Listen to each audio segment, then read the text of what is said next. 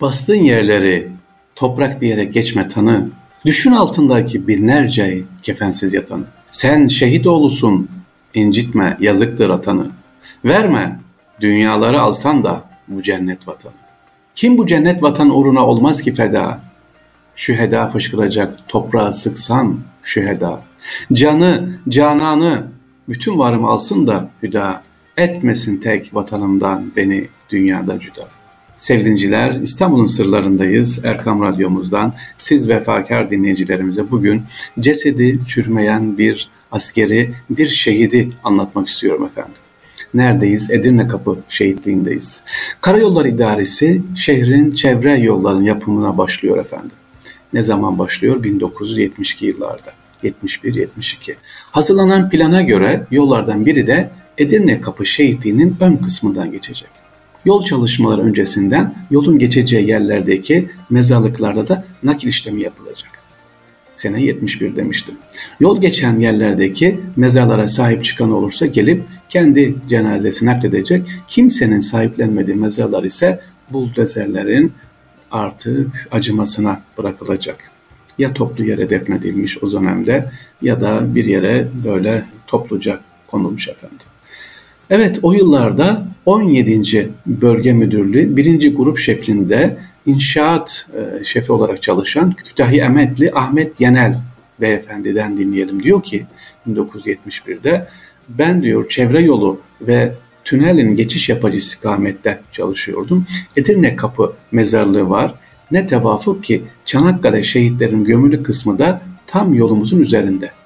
Mecburen mezarlar açıp şimdiki şehitliğe nakledeceğiz. Bir gün Arap buldozerle kazarken diyor cenazeler mezar arasında elbise ve vücudu nokta kadar bozulmamış bir subay çıktı karşımıza. Tam uykuya dalmış bir kişi. Pantolonun iki yanında kırmızı dikişi vardı. Gözleri yumuk, sanki bize gülüyordu. Öyle bir hali vardı ki benim canım yok olmadı.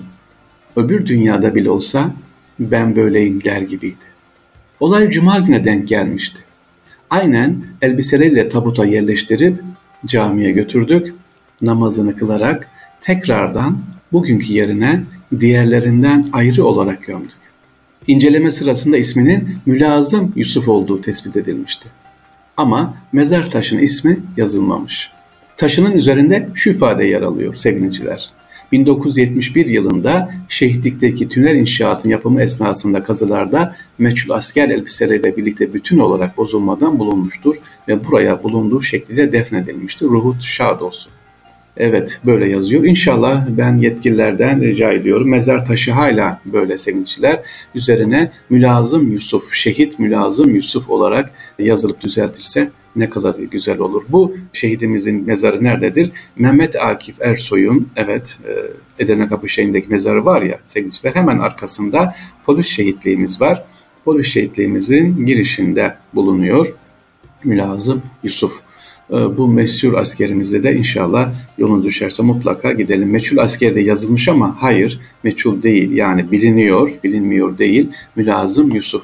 Şu soruyu sorabilirsiniz. Bir şehit dediniz, e, Çanakkale şehidi dediniz, elbiselere defnedilmiş dediniz. Nasıl oluyor diyeceksiniz. Çanakkale nerede, İstanbul nerede? Sevgili dinleyiciler, yaralı olarak, gazi olarak İstanbul'a gelen Çanakkale askerimiz, orada bulunan askerlerimiz İstanbul'da tedavi olurken tedavi esnasında hastanede ne yapılıyor? Şehit oluyor. İşte şehit olanlar yıkalınmaz, gazledilmez, elbiseleriyle birlikte defnedilir. O şehitlerimizden bir tanesi Mülazım Yusuf İstanbul'da. İstanbul'da sadece sevgiliciler Mülazım Yusuf mu var? Binlerce şehidimiz var. Tıpkı İstiklal Marşımıza geçtiği gibi bastığın yerleri toprak deyip geçme. Düşün altında binlerce kefensiz yatanı diyoruz ya. Sevgiliciler İstanbul'da bulunan Şimdi rakama dikkat edin. 22 bin Çanakkale şehidi, 22 bin Çanakkale şehidi. Şaşırmadınız. Çanakkale Savaşları'nda İstanbul büyük bir hastane gibi hizmet vermiş sevinçler. Kadıköy yakasındaki koca Selimiye askeri kışlası bile hastane olarak kullanılmış. Yarası ağır olup da iyileşemeyenler burada şehit oldu ve büyük çoğunluğu İstanbul'daki Edirne Kapı şehitine defnedildi. Şehitliğin olduğu bölüme de Çanakkale Savaşları'nın ve destansı zaferlerin anısına büyük bir anıt dikildi. Mehmet Akif Ersoy merhum da bu şehitlerle polis şehitler arasında bölümde metfur. Edirne Kapı Şehitliği'nde 22 bin Çanakkale şehidi yatıyor demiştim. Edirne Kapı Şehitliği Kültür Tarihçisi Araştırması yazar ifadesiyle kendi Talha Uğurlu Bey'in ifadesiyle adeta Küçük Çanakkale burası. Ecdadımızı inşallah gidip ziyaret edebiliriz. Orayı görebiliriz efendim. Edirne Kapı Şehitliği 1453 yılında İstanbul'u fethetmek amacıyla Bizans surlar önünde savaşırken şehit düşen Müslüman askerlerin Edirne Kapı, Topkapı, Maltepe, Maltepe ve Topçular arasındaki kalan geniş bir araziye gömülmeleri oluşmuş. Burayı sadece şöyle düşünmeyin. Ha İstanbul'un fethinde mi? 1453 mü? Evet 1453'te ama ondan önce de Eyüp Hazretleri'nin geldiği var ya e, sevgiliciler ilk İstanbul kuşatması Müslümanlar tarafı. E, oradaki şehitlerimiz nereye defnediliyor? Yine onların da defnedildiği bölge burası. Edirne Kapı Şehitliği Balkan Savaşı ile Birinci Dünya Savaşı özellikle Çanakkale Savaşları'nda yaralanarak tedavi olmak için İstanbul'a gelen hastanelerde bulunan ve burada şehitlik mertebesine erişen Müslüman askerlerin çoğunlukta bulunduğu bir e, mezarlık.